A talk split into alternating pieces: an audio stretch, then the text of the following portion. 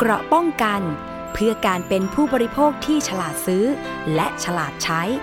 ในรายการ ภูมิคุ้มกัน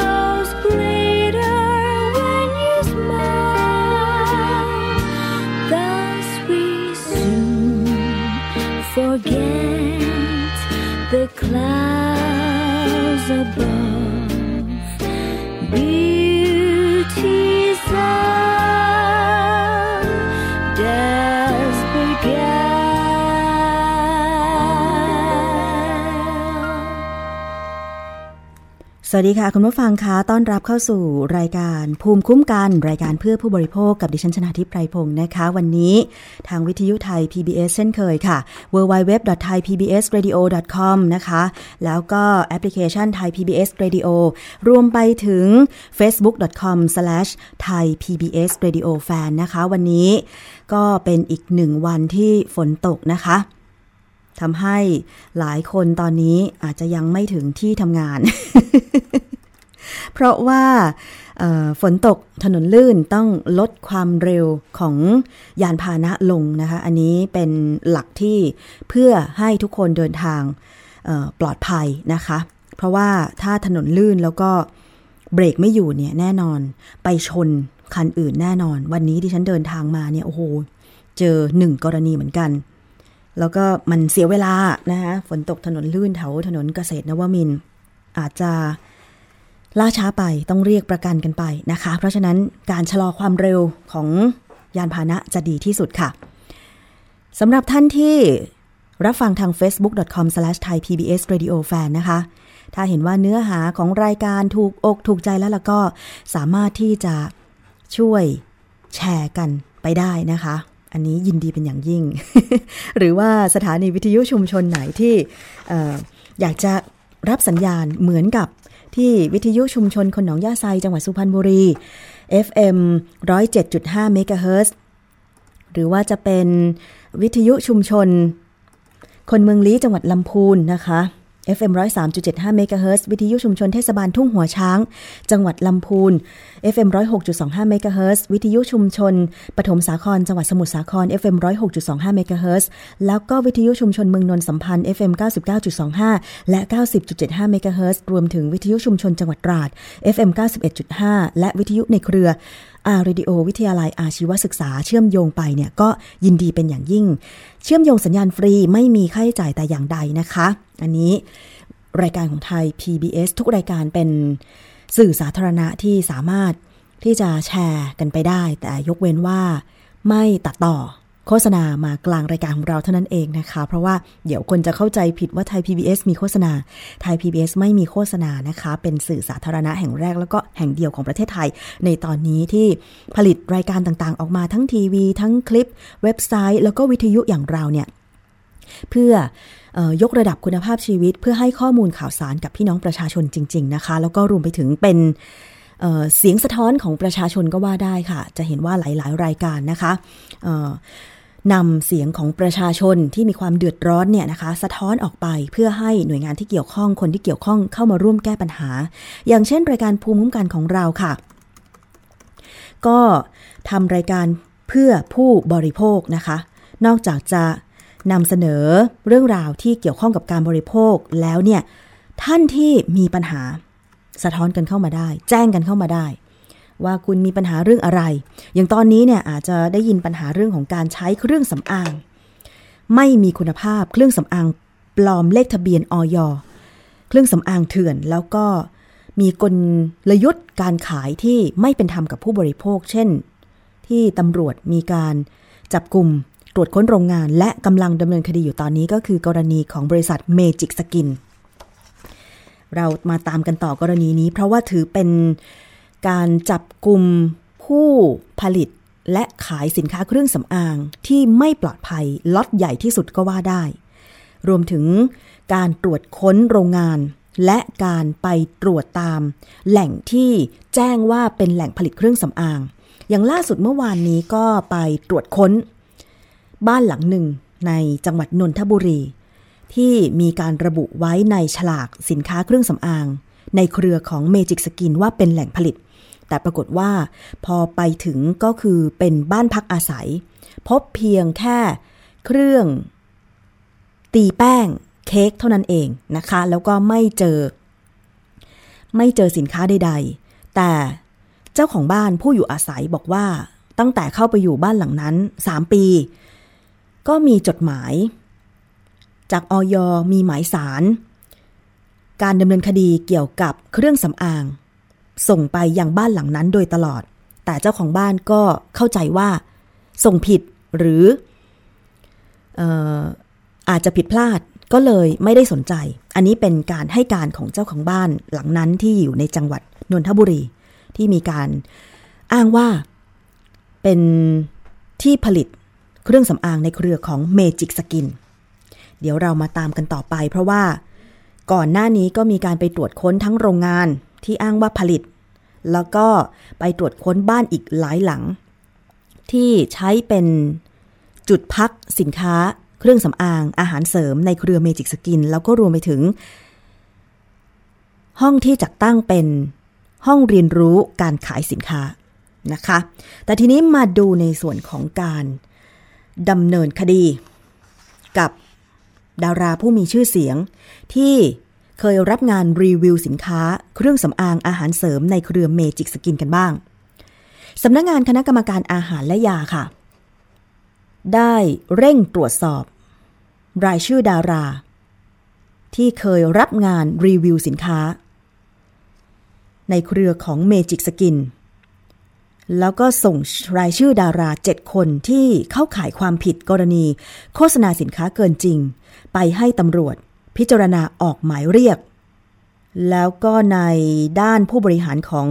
เมจิกสกินเข้ามอบตัวตามหมายจับเพิ่มอีกหนึ่งคน ก็คือนางสาวธนันพัฒน์บุญโยสิทธิ์หนึ่งในผู้บริหารและผู้ต้องหาที่ถูกออกหมายจับ ในคดีเกี่ยวกับสินค้าบริษัทเมจิกสกิน กรณีโฆษณาสินค้าเกินจริง และติดเครื่องหมายการค้าผิดประเภท ได้เข้าพบพนักงานสอบสวนกองปราบปรามพร้อมทนายความ แต่ไม่ได้เปิดเผยรายละเอียดใด ๆ ค่ะทางด้านพลตำรวจตรีไมตรีฉิมเฉิด ผู้บังคับการปราบปรามได้เปิดเผยว่า ผู้ต้องหาได้เข้ามอบตัวตามหมายจับ และอยู่ในขั้นตอนการสอบปากคำส่วนจะให้ประกันตัวหรือไม่ต้องรอสอบปากคำผู้เสียหายซะก่อน นางสาวธนันพัฒน์เป็นผู้ต้องหาคนล่าสุด ก่อนหน้านี้ผู้เกี่ยวข้องและก็ถูกออกหมายจับเข้ารับทราบข้อกล่าวหาไปแล้ว 7 คน และส่วนใหญ่ได้รับการประกันตัวไป ส่วนกรณีการออกหมายเรียกดารานักแสดงและบุคคลที่มีชื่อเสียง ในสื่อออนไลน์หรือเน็ตไอดอลที่เคยรับจ้างรีวิวสินค้าในเครือของบริษัทเมจิกสกินทางสำนักงานคณะกรรมการอาหารและยาหรืออยก็ได้มีการตรวจสอบรายชื่อ แล้วก็ส่งชื่อ 7 ดารา ที่เข้าข่ายความผิด ไปให้ตำรวจพิจารณาออกหมายเรียกแล้ว แต่ว่าขอรอคำสั่งจากพลตำรวจเอก วิรชัยส่งเมตตา รองผู้บัญชาการตำรวจแห่งชาติซะก่อน ไปฟังรายละเอียดจากพลตำรวจตรี ไมตรีฉิมเฉิด ผู้บังคับการกองปราบปรามค่ะ ในส่วนของพวกกลุ่มดาราต่างๆนะครับ ที่ไปรีวิวสินค้าหรือไปโฆษณาสินค้าในกลุ่ม ในกลุ่มของผู้ต้องหานี้นะครับที่ที่รวมกันผลิตขึ้นมาเนี่ยตรงนี้อยากอยากให้รอฟังนโยบายจากทางท่านรองวิรชัยนะครับ ซึ่งท่านเป็นผู้ควบคุมกำกับดูแลคดีนี้นะครับ จะกำหนดแนวทางนะครับ ว่าจะเรียกใครยังไง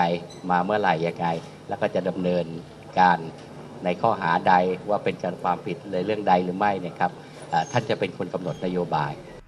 สำหรับดารานักแสดงและผู้มีชื่อเสียงที่พบว่ามีหลักฐานการรีวิวสินค้า ซึ่งเป็นข้อมูลที่ตำรวจและออยตรวจสอบ และให้ข้อมูล เช่น คุณม้าออนนภา คุณไอซ์อภิสดา คุณมาร์ชจุธาวุฒิคุณพุทธพุทธิชัย คุณวุ้นเส้น วิริธิภา คุณแพตตี้อังสุมาลิน และก็คุณลิเดียสรันรัตก็ทั้งหมดนี้โดนออกหมายเรียกไปให้ปากคำว่าเป็นอย่างไรนะคะ ซึ่งเมื่อวานนี้เราได้คุยกันแล้วว่า ดาราถ้าไม่เคยใช้สินค้าแล้วไปรีวิวสินค้า ทั้งใน IG ส่วนตัวหรือในเว็บไซต์ของโฆษณาอาหารเสริมต่างๆ นั้น เข้าข่ายความผิดอะไรหรือไม่ และต้องรับผิดชอบอะไรหรือไม่ ซึ่งแน่นอนว่าโดย common sense สามัญสำนึกต่างๆ เนี่ยนะคะ โดยเป็นเราหรือโดยเป็นกฎหมาย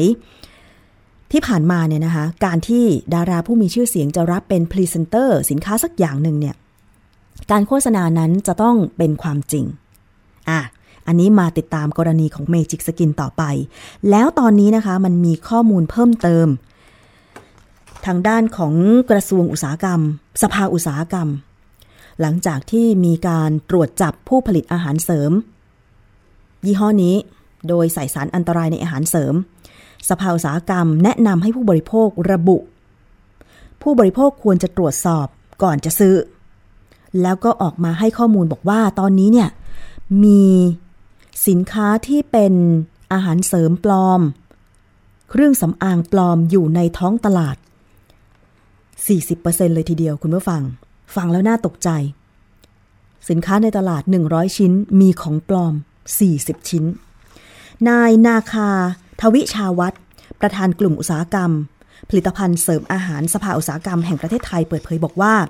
ตอนนี้อยู่ระหว่างการหารือกับสำนักงานคณะกรรมการอาหารและยาหรืออย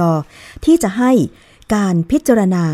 ตีความความผิดในกรณีจำหน่าย ผลิตภัณฑ์ เสริมอาหารปลอม ที่มีส่วนผสมของยาเช่น ยาไวอากราเป็นความผิดในการขายยาปลอมค่ะ นการขายผลิตภัณฑ์เสริมอาหารปลอม เพราะว่าฐานความผิดจะเพิ่มขึ้น เป็นระวางโทษจำคุกไม่เกิน 3-5 ปี หากเป็นกรณีโรงงานที่ผลิตสินค้าไม่ได้มาตรฐาน จะมีโทษสั่งปิดโรงงาน และมีรางวัลนนำจับด้วยส่วนกรณีดารานักแสดงที่มาเกี่ยวข้องกับผลิตภัณฑ์เสริมอาหาร ในปัจจุบันมี 2 กรณีก็คือ กรณีแรกดารารับเป็นพรีเซนเตอร์ ซึ่งกรณีนี้มีโทษไม่รุนแรง แต่อีกกรณีหนึ่งก็คือดาราเป็นเจ้าของผลิตภัณฑ์เอง ซึ่งจากการเข้าไปตรวจสอบเบื้องต้นพบว่ามีผลิตภัณฑ์ดาราบางตัวใส่สารไซบูทรามีน ซึ่งเป็นสารตั้งต้นยาบ้าเพื่อลดน้ำหนักหรือใส่สารประหลอดเพื่อให้ผิวขาวขึ้น ขณะที่ผลิตภัณฑ์กาแฟบางยี่ห้อ มีส่วนผสมของไวอากราของจีน และสารออริสแตตเพื่อดักจับไขมันสำหรับภาพรวม ของตลาดเครื่องสำอาง และผลิตภัณฑ์อาหารเสริม ปัจจุบันมีมูลค่าตลาดเกือบ1แสนล้านบาทต่อปีเลยทีเดียว จากเดิมที่มีมูลค่าตลาดประมาณ 1,000 ล้านบาทต่อปี โดยผลิตภัณฑ์ในตลาดร้อยละ 40 เป็นผลิตภัณฑ์ปลอมคุณผู้ฟัง มีการผลิตไม่ได้มาตรฐาน ส่วนใหญ่อยู่ในกลุ่มผลิตภัณฑ์เสริมอาหารในระบบมีโรงงานผลิตสินค้าได้มาตรฐานประมาณแค่ 1,000 กว่าโรงงาน ขณะที่โรงงานไม่ได้มาตรฐานนะคะ มีประมาณกว่า 10,000 โรงงาน สัดส่วนมันต่างกันมากนะคะคุณผู้ฟัง โรงงานที่มีมาตรฐานที่จะสามารถผลิตอาหารเสริมหรือเครื่องสำอางได้ในประเทศไทยตอนนี้มีแค่ 1,000 กว่าโรงงาน แต่ที่เหลือหมื่นกว่าโรงงานนั้นไม่ได้มาตรฐาน ไปฟังรายละเอียดจากคุณนาคา ทวิชาวัตรประธานกลุ่ม อุตสาหกรรมผลิตภัณฑ์เสริมอาหารของสภาอุตสาหกรรมค่ะ ผมคิดว่าการเกิดเหตุการณ์ตรงนี้ขึ้นเนี่ยอาจจะเป็นส่วนหนึ่งที่จะกระตุ้นให้ผู้บริโภคเนี่ยตอนนี้หันมาสนใจในการไปเช็คเรื่องของทะเบียนอย. กันมากขึ้นนะครับทางสภาอุตสาหกรรมเองก็ได้พยายามที่จะทำเป็นอุปกรณ์ เช่นสติกเกอร์กันปลอม เช่นเห็นอย. แล้วเนี่ย เป็นอย. แท้ไหมนะครับ เราจะมีตัวสติกเกอร์ที่เรียกว่า Dragon Code เนี่ยที่พัฒนาร่วมกับทางของ GS1 เนี่ยมาติดเอาไว้สามารถแอปพลิเคชันยิง แล้วก็ตรวจสอบได้เป็นต้นนะก็เพิ่มความมั่นใจอีกระดับหนึ่ง นี่ก็เป็นการนำเทคโนโลยีมาใช้เพื่อตรวจสอบข้อมูลข้อเท็จจริงนะคะ ในช่วงกลางปีนี้ค่ะสถาบันรหัสสากลหรือ GS1 Thailand หน่วยงานภายใต้สังกัด สอทอจะเปิดให้ผู้ประกอบการที่ผลิตเครื่องสำอางและผลิตภัณฑ์เสริมอาหาร เข้ามาใช้ตราสัญลักษณ์ ที่ใช้เทคโนโลยี Dragon Code เพื่อให้ผู้บริโภคสามารถแยกแยะ ผลิตภัณฑ์ปลอมออกจากท้องตลาดได้ เดี๋ยวรอดูช่วงกลางปีนี้นะคะ คุณผู้ฟัง ตอนนี้ไม่สามารถไว้ใจได้เลยว่า เราอ่านฉลากเครื่องสำอาง ผลิตภัณฑ์อาหารเสริมหรือสินค้าใด ๆ แล้วเนี่ยจะปลอดภัยร้อยเปอร์เซ็นค่ะคุณผู้ฟัง แม้แต่ออย ก็ยังปลอมเลขที่ 13 หลักกันเลย แล้วที่เมื่อวานเราได้สัมภาษณ์คุณสถาพรนักวิชาการจากมูลนิธิ เพื่อผู้บริโภค ที่มีข้อมูลล่าสุดออกมาว่า มีผลิตภัณฑ์ในเครือเมจิกสกินตัวหนึ่งที่ตอนนี้มีการส่งต่อกันในเครือข่ายผู้บริโภคว่า มีการเปลี่ยนกล่องผลิตภัณฑ์ เป็นผลิตภัณฑ์เกี่ยวกับชาเขียวอาหารเสริมนี่แหละนะคะ เดี๋ยวถ้าได้ความชัดเจนแล้วจะนำมาเรียนคุณผู้ฟังอีกครั้งหนึ่งว่า หลังจากมีข่าวว่าจับกลุ่มโรงงาน แล้วก็ผู้ผลิตผู้จำหน่ายเมจิกสกินไปทำให้ตอนนี้เนี่ย สินค้าบางรายการของ Magic Skin มีการเปลี่ยนกล่องผลิตภัณฑ์ เปลี่ยนชื่อ เปลี่ยนยี่ห้อ แล้วก็เปลี่ยนสถานที่ตั้งที่ผลิตสินค้าทำให้ ใครที่ ตอนนี้กำลังไปมองหาสินค้าเหล่านี้ แล้วไปเจอในเครือ Magic Skin ก็อาจจะไม่ซื้อทำให้เขาขายไม่ได้ เขาก็เลยเปลี่ยนชื่อยี่ห้อเปลี่ยนชื่อที่ตั้งผู้ผลิตใหม่ เพราะฉะนั้นมันก็คือการหลอกลวงผู้บริโภคอีกนั่นแหละคุณผู้ฟังไปเจออะไรนี่ตอนนี้ต้องเช็คไปที่ออยอย่างเดียวเลยนะคะ สายด่วนของออย1556 ถ้าเจอแล้วว่ามันเข้าข่ายจะหลอกลวงไหมมันไม่มีความชัดเจนเลย แจ้ง นะคะ ไปที่ออยเว็บไซต์ของออยก็ได้ หน่วยงานเดียวที่เราจะสามารถแจ้งได้ในตอนนี้นะคะ หรือว่าทางตำรวจกองปราบปราม เพราะว่าตอนนี้เขามีการรวบรวมหลักฐานทั้งหมดดำเนินคดีเกี่ยวกับการผลิตสินค้า เครื่องสำอางปลอม แล้วก็ไม่ได้คุณภาพมาตรฐานนะคะ อันนี้เป็นครั้งใหญ่ครั้งหนึ่งของประเทศไทยเลยก็ว่าได้ค่ะ อย่าให้กรณีนี้มันเงียบหายไปนะคะ แล้วก็เป็นข้อเท็จจริง ข้อมูลสำหรับดารา ผู้มีชื่อเสียงต่อไป ถ้าจะรับรีวิวสินค้าด้วย เห็นบอกว่าวันนี้เมื่อ 10นาฬิกานะคะทางด้านของตำรวจเนี่ยก็มีการเอ่อแถลงข่าวกรณีเมจิกสกินด้วยเหมือนกัน เดี๋ยวถ้ามีรายละเอียดเพิ่มเติมติดตามได้ในวันพรุ่งนี้นะคะ เพราะว่าตอนนี้เนี่ยยังไม่ได้มีรายงานเข้ามานะคะ อาจจะกำลังมีการดำเนินการเรื่องของการแถลงข่าวกันอยู่นะคะ เดี๋ยวสำหรับรายละเอียดต่างๆ ก็จะเกาะติดมารายงานคุณผู้ฟังได้ทราบต่อไป เพราะว่าดิฉันเห็นข้อมูลที่มีผู้ใช้เครื่องสำอางที่ไม่ปลอดภัยโดยใส่สารอย่างเช่นไฮโดรควิโนนสารปรอดนะคะแล้วก็หน้าพังหน้าเสียโฉมมันไม่คุ้ม เพราะฉะนั้นเนี่ยอย่าให้ผู้ผลิตสินค้าอันตรายเหล่านี้ได้หลอกลวงผู้บริโภคต่อไป ผู้บริโภคต้องมีความเข้มแข็งในการที่จะปกป้องดูแลตัวเองด้วยนะคะ คุณผู้ฟัง เอาละค่ะ ช่วงนี้ จบเรื่องเครื่องสำอางปลอมกันไปก่อน ฟังเพลงครู่หนึ่งเดี๋ยวช่วงหน้านะคะ คิดก่อนเชื่อ ใครกินกาแฟแล้วเคยหลับบ้าง ปกติแล้วเรากินกาแฟแล้วเราคิดว่า อืม เพื่อจะให้ตื่นใช่ไหมแต่บางคนกินกาแฟแล้วหลับเอ๊ะ มันเป็นเพราะอะไรแล้วเป็นอย่างนั้นจริงหรือไม่ เดี๋ยวช่วงหน้ากลับมาฟังกันค่ะ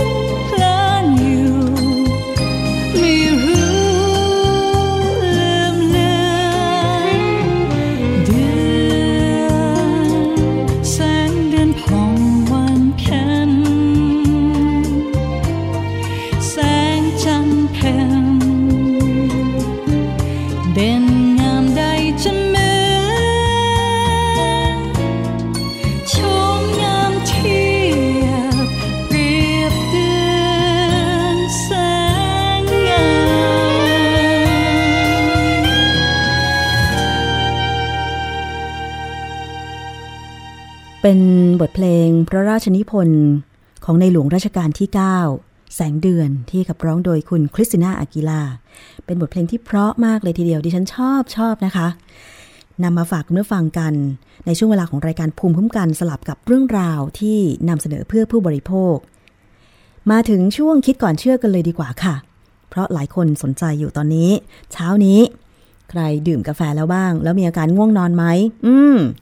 ถ้าสงสัยแล้วก็ต้องไปฟังเลยค่ะ คิดก่อนเชื่อกินกาแฟแล้วหลับ จริงหรือกับดรแก้วกังสดานอัมภัยนักพิษวิทยาค่ะ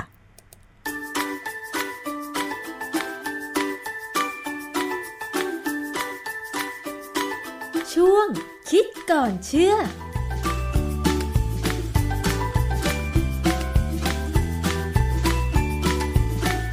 เอ่อผมเป็นคนกินกาแฟแล้วส่วนใหญ่นอนหลับ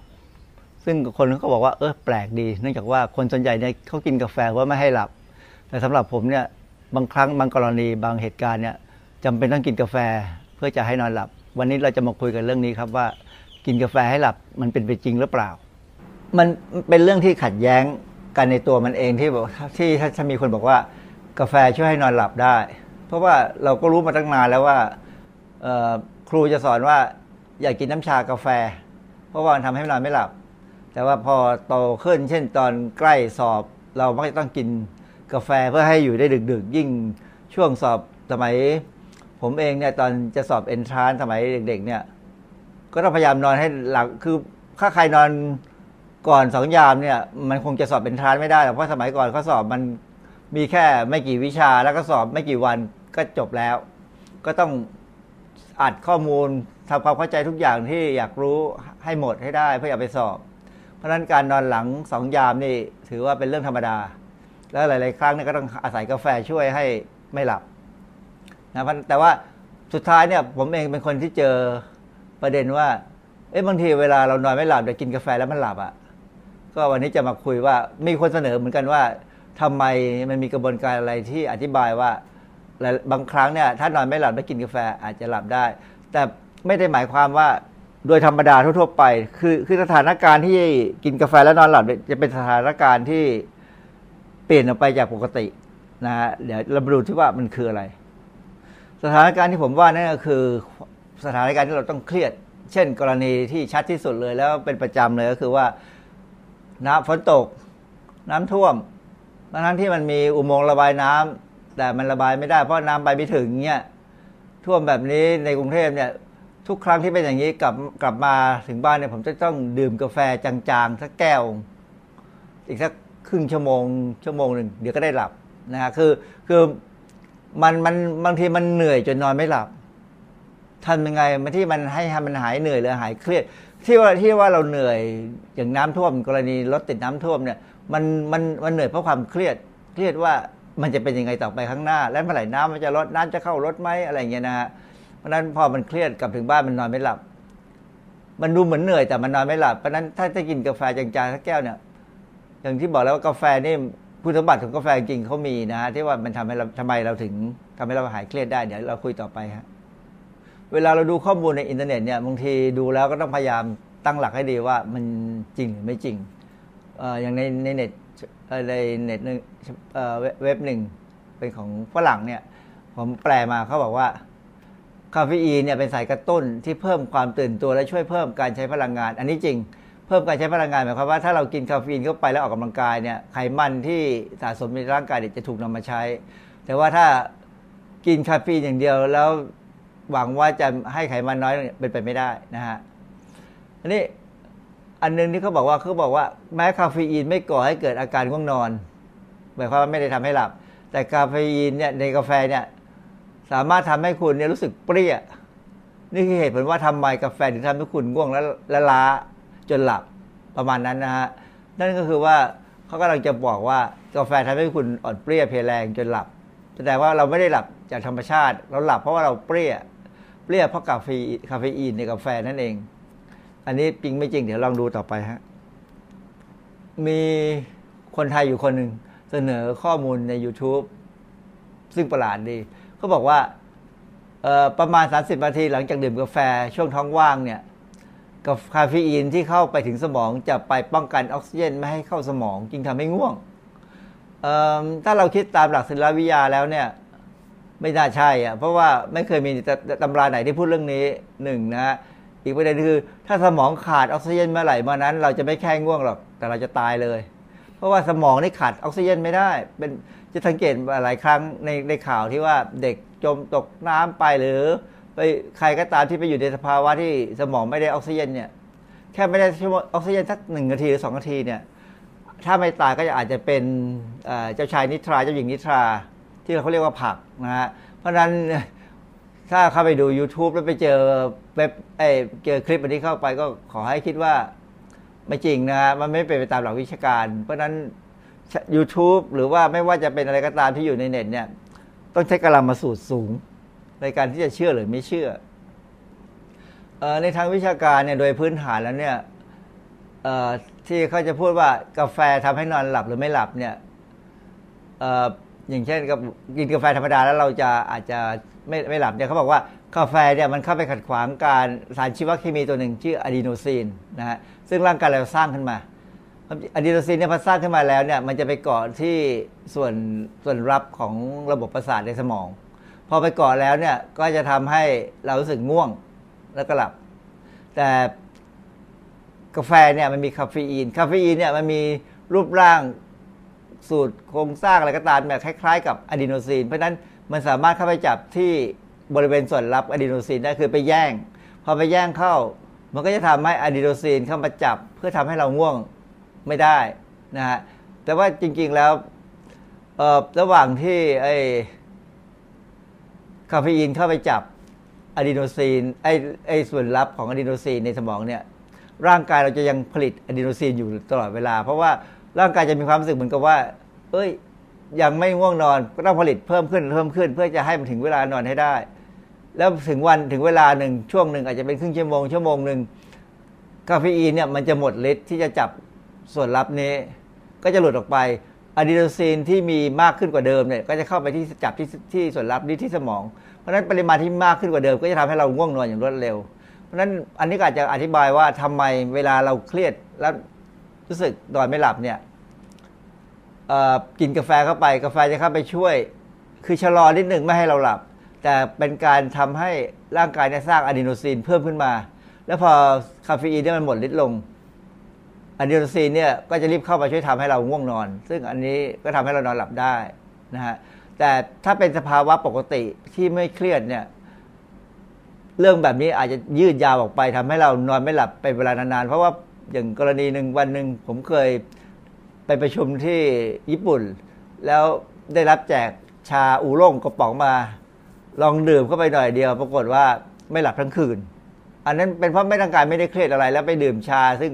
ชาล่งนี่มันค่อนข้างจะบีคาเฟอีนสูงนะฮะทำให้เลยทำให้นอนไม่หลับแทบทั้งคืนเลย อันนี้ก็เป็นอันนึงที่เราระวังว่า เพราะฉะนั้นอย่างที่ผมบอกแล้วว่ากาแฟจะช่วยให้นอนหลับได้ก็ต่อเมื่อกรณีที่ร่างกายเราเครียดจากปัญหาอะไรบางอย่าง ทางร่างกายนะอย่างเช่น กรณีที่ผมบอกว่ารถติดน้ำท่วมเนี่ย มันเครียดก็ดื่มจางๆ ก็ทำให้หลับได้ ประเด็นหนึ่งที่คงต้องเรียนให้ทราบก็คือว่า คาเฟอีนเนี่ยเวลาเรากินเข้าไปเนี่ยร่างกายเราจะมีการขับมันออก มีการทำลายทิ้ง แล้วการไอช่วงเวลาในการทำลายทิ้งเนี่ยมันต่างกันในแต่ละคน มันเป็นพันธุกรรมต่างกันนะฮะคนที่หลายคนเนี่ยกำจัดคาเฟอีนออกไปจากร่างกายเร็ว คือกำจัดกาแฟออกจากร่างกายเร็ว เราเราสังเกตได้ง่ายๆคือ คนพวกนี้พอสักชั่วโมงหนึ่งหรือครึ่งชั่วโมงเนี่ยหลังจากดื่มกาแฟแล้วเนี่ยเข้าห้องน้ำปัสสาวะออกมาเนี่ยจะมีกลิ่นกาแฟออกมาอย่างรวดเร็วในขณะที่บางคนเนี่ย ต้องใช้เวลานานกว่า ถึงจะเข้าห้องน้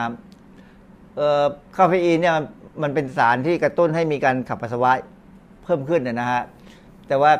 ไอตัวกลิ่นกลิ่นกาแฟกาแฟที่ออกมากับปัสสาวะเนี่ยมันเป็นคล้ายๆบอกเป็นตัวบอกว่าร่างกายเนี่ยทำลายอะไรบางอย่างที่อยู่ในกาแฟออกไปแล้ว แล้วอีกประเด็นหนึ่งซึ่งเป็นปัจจัยที่น่าสนใจคือเรื่องว่าร่างกายเราเนี่ยสร้างอะดีโนซีนได้ดีเท่าไหร่ คนบางคนเนี่ยประเภท หัวถึงหมอนก็หลับได้เลย บางคนเนี่ยหลับกากาอากาศคือพอเขาล้มตัวลงไปอะเขาเคยไล่ฟังบอกว่าออพอหัวยังไม่ถึงหมอนก็หลับไปแล้วเนี่ย คนพวกนี้เป็นคนที่มีบุญ อาจจะผลิตอะดีโนซีนได้มาก เลยทำให้ง่วงนอนได้เร็วดังนั้นปัจจัยของการกำจัดคาเฟอีนออกจากร่างกาย และปัจจัยของร่างกายผลิตอะดีโนซีนได้ดีเท่าไหร่เนี่ยผลรวมมันเนี่ยจะเป็นตัวบอกว่าคุณจะดื่มกาแฟแล้วคุณจะตาค้างหรือจะง่วงนอนด้วยนะฮะ เพราะว่ามันมันต้องอาศัยปัจจัยสองปัจจัยนี้มาเป็นตัวอธิบายว่า ว่าในวันนั้นคุณจะหลับหรือไม่หลับหลังจากดื่มกาแฟ ถ้าถ้าทุกอย่างปกติเนี่ยดื่มกาแฟก่อนนอนเนี่ยมันอาจจะไม่หลับ แต่ว่าถ้าเครียดมากาแฟเนี่ยจะช่วยได้นะฮะคนขับรถบรรทุกในต่างชาติในในในต่างประเทศเนี่ยนะฝรั่งเนี่ย ก็เหมือนคนขับรถบรรทุกบ้านเราเนี่ยที่ต้องดื่มเครื่องดื่มชูกำลังนี่เป็นเครื่องเป็นเครื่องดื่มชูกำลังยี่ห้อหนึ่งซึ่งไม่ใช่ยี่ห้อที่มันอยู่ในบ้านเรา ก็เลยเอามาดูได้แล้วก็ให้ดูเฉพาะเลเบลซึ่งคงอ่านไม่ออกเท่าไหร่นะฮะแต่ว่าคือการโฆษณาของเขาเนี่ยของเครื่องดื่มเครื่องดื่มชูกำลังเนี่ยก็มักจะมุ่งเน้นไปจะขายกับคนขับรถบรรทุกนะเพราะว่าขับรถบรรทุกนานๆก็มักจะง่วงตอนนี้มันก็มีงานวิจัยเกี่ยวกับการว่า เครื่องดื่มชูกำลัง ซึ่งมักจะมีคาเฟอีนเป็นองค์ประกอบเนี่ย มันทำให้หายง่วงนอนจริงหรือเปล่า บทความหนึ่งในเว็บไซต์ของ BBC News นะฮะ เว็บไซต์ของ BBC News เนี่ยซึ่งเป็นเว็บไซต์ที่ผมเข้าไปบ่อย เพราะว่ามันมีอะไรแปลก ๆ ให้ดู เขามีบทความเกี่ยวกับงานวิจัยที่บอกว่า ดื่มเครื่องดื่มชูกำลังแล้วทำให้ง่วงนอน ซึ่งมันต่างมาจากที่เรามักจะเข้าใจว่าดื่มเครื่องดื่มชูกำลัง ซึ่งมีคาเฟอีนแล้วเนี่ยจะทำให้สดชื่นทำงานได้ดีขึ้นนะฮะงานวิจัยนี้เขาเอาอาสาสมัครมาดื่มเครื่องดื่ม ให้พลังงานเนี่ยนะชูกำลังมีน้ำตาล 42 กรัม และมีคาเฟอีน 30 มิลลิกรัม ซึ่งอันนี้ว่าค่อนข้างต่ำนะฮะเพราะว่าเครื่องดื่มชูกำลังว่าเราเนี่ยมักจะมีประมาณ 50 มิลลิกรัมต่อขวดเป็นอย่างน้อยนะซึ่งเป็นไปตามมาตรฐาน พนักงานอาสาสมัครเนี่ยได้ดื่มเครื่องดื่มที่มีคาเฟอีน หรืออีกกลุ่มหนึ่งเครื่องดื่ม ดื่มเครื่องดื่มที่มีรสเหมือนกัน แต่ไม่มีคาเฟอีน จากนั้นเนี่ยเอาอาสาสมัครทั้งสองกลุ่มเนี่ยมาทำแบบสอบถามแบบทดสอบประเมินว่า เพื่อประเมินว่าง่วงหรือไม่ง่วงและมีสมาธิหรือไม่ปรากฏว่าในช่วงสามสิบนาทีแรกของการทดสอบเนี่ย ทั้งสองกลุ่มเนี่ยไม่ต่างกัน แต่พอผ่านไปห้าสิบนาทีแล้วเนี่ย กลุ่มที่ดื่มเครื่องดื่มให้พลังงาน เริ่มเป๋แล้ว เริ่มไม่ได้เรื่องแล้ว แล้วง่วงนอน ซึ่งซึ่งประหลาดมาก ซึ่งดูแล้วค่อนข้างจะประหลาดที่ว่าได้รับคาเฟอีนขึ้นไปแล้วง่วง คือ มันก็เหมือนกับจะอธิบายเหมือนกันว่าว่าทำไมบางทีดื่มกาแฟแล้วง่วงนอน แต่ว่าอันนี้ไม่ใช่กาแฟนี่เป็นเครื่องดื่ม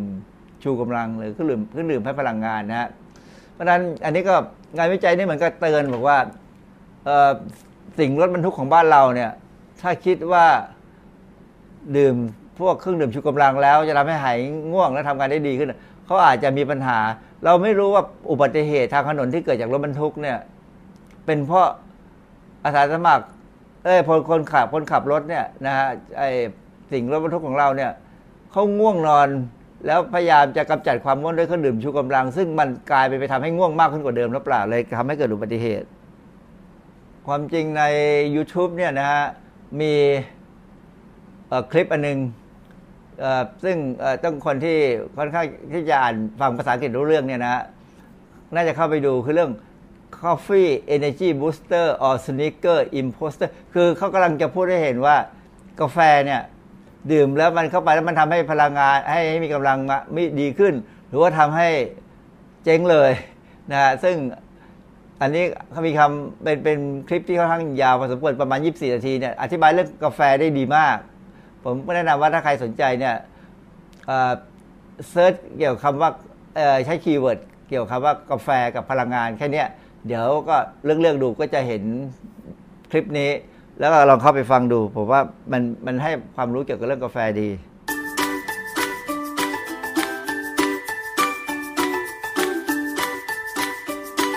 ช่วงคิดก่อนเชื่อ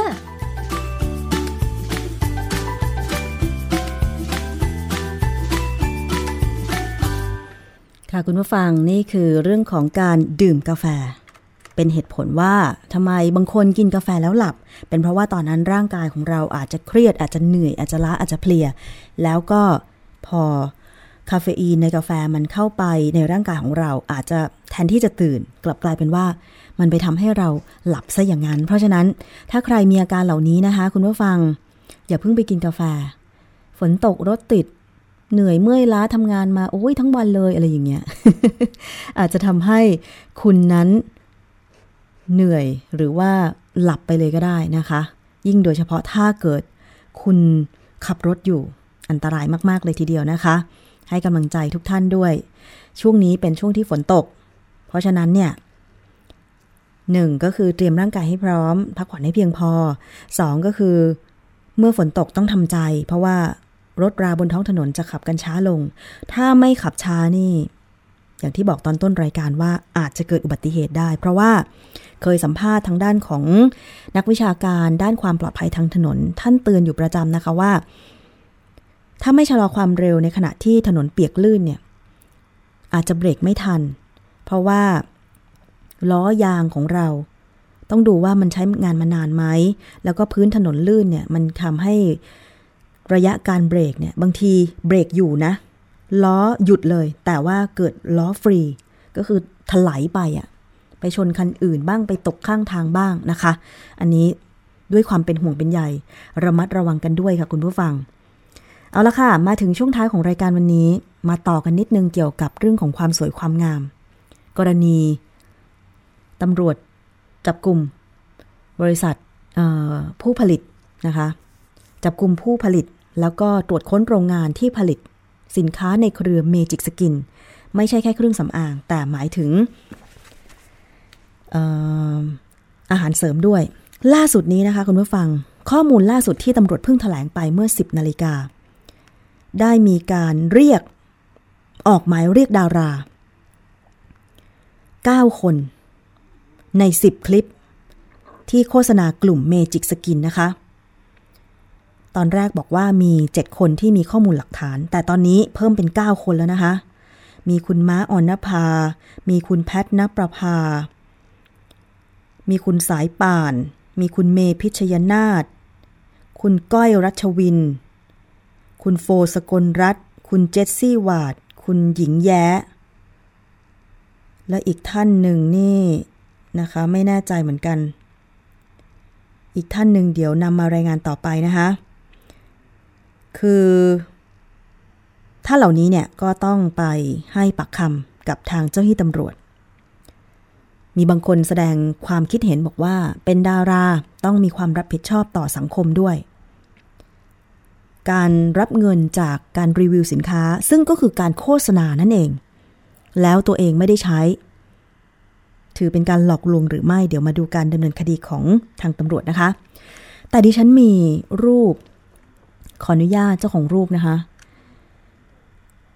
ผู้ที่เคยใช้เครื่องสำอางที่เธอระบุว่า Magic Skin โพสต์รูปในเพจนี้ เพจอีน่าสิว คุณผู้ฟัง เธอใช้ชื่อเพจนี้จริง ๆ ก่อนใช้เครื่องสำอาง เธอก็แค่มีสิวเล็ก ๆ น้อยๆ เป็นวัยรุ่นทั่วไป แต่พอเธอใช้ เครื่องสำอางที่ระบุว่าในเครือของ Magic Skin สิวเห่อเต็มหน้าแบบนี้ เต็มหน้าจริง ๆ แล้วเธอบอกว่าอยากให้ทุกคนระวังกัน เป็นคนหนึ่งที่เคยผิวหมอง ผิวคล้ำนิดหน่อย ความอยากหน้าใสก็เลยซื้อเซรั่มน้ำสีชมพู ของบล็อกเกอร์ สายเก่าที่สันเยอะๆ พอใช้ไปเพื่อนก็ทักว่าทำไมหน้าแดง พอหยุดใช้เท่านั้นแหละ สิวขึ้นมาเต็มหน้า ทนสภาพนี้เป็นปี เคยอยากฆ่าตัวตายเพราะโดนแท็กซี่ทักว่าเป็นเอดส์ ติดแท็กเมจิกสกินนะคะ แล้วเธอก็บอกว่า ใช้เวลาเป็นปี กว่าใบหน้าของเธอ จะกลับมา เป็นสิวน้อยลง อาจจะไม่เหมือนเดิม แต่ว่าเป็นสิวน้อยลง เธอต้องทนทุกข์อย่างนี้เป็นปีคุณผู้ฟัง เพราะฉะนั้นมันไม่คุ้มเลยที่เราจะไปใช้เครื่องสำอางสุ่มสี่สุ่มห้าโดยเฉพาะ ยารักษาฝ้ายารักษาสิวผิวหน้าขาวใสใน 7 วันมันไม่มีจริงนะคะ มีข้อมูลจากนิตยสารฉลาดซื้อ เรื่องการเลือกใช้ยารักษาฝ้าอย่างถูกวิธี ดิฉันก็เลยอยากจะนำมา เล่าให้คุณผู้ฟังได้ฟังกันค่ะ เรามารู้จักยารักษาฝ้ากันสักนิดหนึ่งหนึ่งในวิธีการรักษาฝ้าหรือกระที่แพร่หลายก็คือการใช้ยาในกลุ่มที่มีส่วนประกอบของสารไฮโดรควินอนซึ่งมักอยู่ในรูปครีมแล้วก็เจลค่ะ เพราะว่าไฮโดรควินอนเป็นสารมาตรฐานสำคัญที่สามารถออกฤทธิ์ยับยั้งกระบวนการสร้างเม็ดสีของผิวหนัง และส่งผลให้ผิวขาวขึ้น ภายในระยะเวลาที่รวดเร็ว หรือประมาณ 4-6 สัปดาห์นะคะ อย่างไรก็ตามการเลือกใช้ไฮโดรควินอนหรือยารักษาฝ้าเนี่ย ต้องจำเป็นอยู่ภายใต้การดูแลของแพทย์หรือเภสัชกรค่ะ เพราะจัดอยู่ในประเภทยาอันตรายที่อาจจะทำให้เกิดอันตรายกับผู้ใช้ได้ง่าย หรือสามารถทำให้เกิดภาวะแทรกซ้อนได้สูง รวมทั้งส่งผลเสียต่อผิวพรรณในระยะยาวด้วยนะคะ สารไฮโดรควินอนส่งผลเสียอย่างไรล่ะ แม้ว่าสารไฮโดรควินอนจะมีคุณสมบัติทำให้ผิวขาวขึ้นได้ แต่ก็ต้องอยู่ภายใต้ความดูแลของแพทย์ และยาถูกสั่งห้ามใช้เป็นส่วนประกอบในเครื่องสำอางนะคะ ห้ามมีเลย ในเครื่องสำอางห้ามมีไฮโดรควินอนเนื่องจากหากใช้ติดต่อกันเป็นเวลานาน สามารถทำให้ผิวไวต่อแสงแดดมากขึ้น ส่งผลต่อการเกิดฝ้าที่มากกว่าเดิม หรือทำให้เกิดอาการผื่นแพ้ สัมผัส และการประคายเคือง รวมถึงอาจจะทำให้เป็นจุดด่างขาวที่ผิวหน้า ผิวหน้าดำเป็นฝ้าถาวร หรือฝ้าเส้นเลือดได้ แต่ที่มากไปกว่านั้นก็คือไฮโดรควิโนนเนี่ยสามารถทำให้เกิดโรคผิวหนังอื่น ๆ หรือเพิ่มโอกาสเสี่ยงต่อการเป็นมะเร็งผิวหนังได้ ดิฉันเคยเห็นนะ คนที่เคยใช้เครื่องสำอางที่เข้าใจว่ามีสารไฮโดรควิโนนหรือสารพิษอื่น ๆ เนี่ย หน้าเขาจะบางลง เหมือนว่าแก้มมีเลือดฝาด แต่จริงๆไม่ใช่ คือพอเขาทายาตัวนี้ปุ๊บเนี่ย ต่อไปเขาจะออกแดดไม่ได้เลย แล้วถึงแม้ว่าจะใช้ครีมกันแดด SPF สูงๆ เท่าไหร่ก็ตาม เขาไม่สามารถออกแดดได้เลย แล้วหน้าเขาแบบ จากแดงสุดท้ายก็กลายเป็นดำ มาดูวิธีการเลือกใช้เครื่องสำอาง อย่างปลอดภัยโดยเฉพาะยารักษาฝ้า ด้วยคุณสมบัติที่จำเป็นต่อการรักษาฝ้าค่ะทำให้ยาที่มีส่วนประกอบของสารไฮโดรควิโนนยังสามารถใช้ได้ แต่ในกรณีนี้ผู้บริโภคควรหลีกเลี่ยงการซื้อยาดังกล่าวมาใช้เอง โดยควรเลือกซื้อตามร้านขายยาแผนปัจจุบันที่มีเภสัชกรประจำเพื่อให้คำแนะนำการใช้ยาอย่างถูกวิธี ต่างจากยาทั่วไป อย่างเช่น ยาแก้ปวดหัวยาแก้ไอ หรือว่ายาแก้โรคหวัดบางชนิด ที่ผู้บริโภคสามารถซื้อเองได้ไฮโดรควิโนนซื้อเองไม่ได้นะคะ ต้อง มีแพทย์หรือเภสัชกรแนะนำการใช้ ทั้งนี้ค่ะ เราก็ต้องไปตรวจสอบข้อมูลสำคัญอย่างเช่น บนฉลากยา ตรวจสอบอะไรบ้างล่ะ ก็คือ ชื่อตัวยาสำคัญ วัตถุประสงค์หรือข้อบ่งใช้คำเตือนหรือคำแนะนำหรือเปอร์เซ็นต์ของยาที่อยู่ในปริมาณที่ออยกำหนดก็คือออยกำหนดว่าต้องไม่เกิน 2%ต้องมีไฮโดรควิโนนในผลิตภัณฑ์นั้นๆ ไม่เกิน 2%รวมทั้งควรใช้ในระยะเวลาที่จำกัด และทาเฉพาะจุดที่เป็นฝ้าเท่านั้น ที่ไม่เป็นฝ้าอย่าไปทา โดยหลังจากหยุดใช้ยาที่มีส่วนผสมของไฮโดรควิโนนแล้วเนี่ย ก็ควรจะทาครีมกันแดดเป็นประจำทุกวัน เพื่อป้องกันอาการไวต่อแสงแดดสำหรับในส่วนของเครื่องสำอางบางยี่ห้อที่แอบลักลอบใส่สารไฮโดรควิโนนซึ่งผู้บริโภคอาจจะเผลอใช้โดยไม่รู้ตัวนะคะ โดยอาจจะทำให้ผิวขาวขึ้นเร็วผิดปกติ เพราะว่ามักจะใส่สารดังกล่าวในปริมาณที่สูง ผู้บริโภคก็ควรจะตรวจสอบให้ดีก่อนตัดสินใจ ด้วยวิธีการง่าย ๆก็คือ ตรวจสอบไปที่ฉลาก ว่ามีฉลากภาษาไทยหรือไม่ โดยอย่างน้อยต้องระบุชื่อเครื่องสำอาง ส่วนผสม ชื่อที่ตั้งของผู้ผลิตหรือนำเข้า ปริมาณสุทธิ เลขที่แสดงครั้งที่ผลิต วันเดือนปีที่ผลิตหรือวันเดือนปีหมดอายุ และเลขที่จดแจ้ง ซึ่งผู้บริโภคสามารถนำเลขที่จดแจ้ง หรือชื่อเครื่องสำอางดังกล่าว ไปสืบค้นข้อมูลผลิตภัณฑ์ ว่าตรงกับที่ระบุไว้ในฉลากหรือไม่ผ่านเว็บไซต์ของอย.หรือโทรไปที่สายด่วน 1556 ได้อีกทางหนึ่งด้วย แต่ทีนี้ถ้ามันเป็นเลขที่ปลอมเราก็จะได้รู้ คือถ้าไม่โทรไปตรวจสอบเลยอาจจะปลอม เหมือนเมจิกสกินที่หลายหลายผลิตภัณฑ์ ปลอมเลขที่ออย13 หลัก แล้วก็บางทีไปแอบอ้างใช้ที่อยู่ของใครก็ไม่รู้เพื่อไปจดแจ้ง แล้วที่สัมภาษณ์ทางนักวิชาการมูลนิธิเพื่อผู้บริโภคไปเมื่อวาน บอกว่าการลงทะเบียน หรือการขึ้นทะเบียนขอ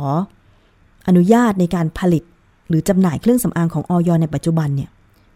มันรวดเร็วก็คือลงทะเบียนออนไลน์ ซึ่งตรงนี้อาจจะเป็นช่องโหว่ว่าไม่สามารถ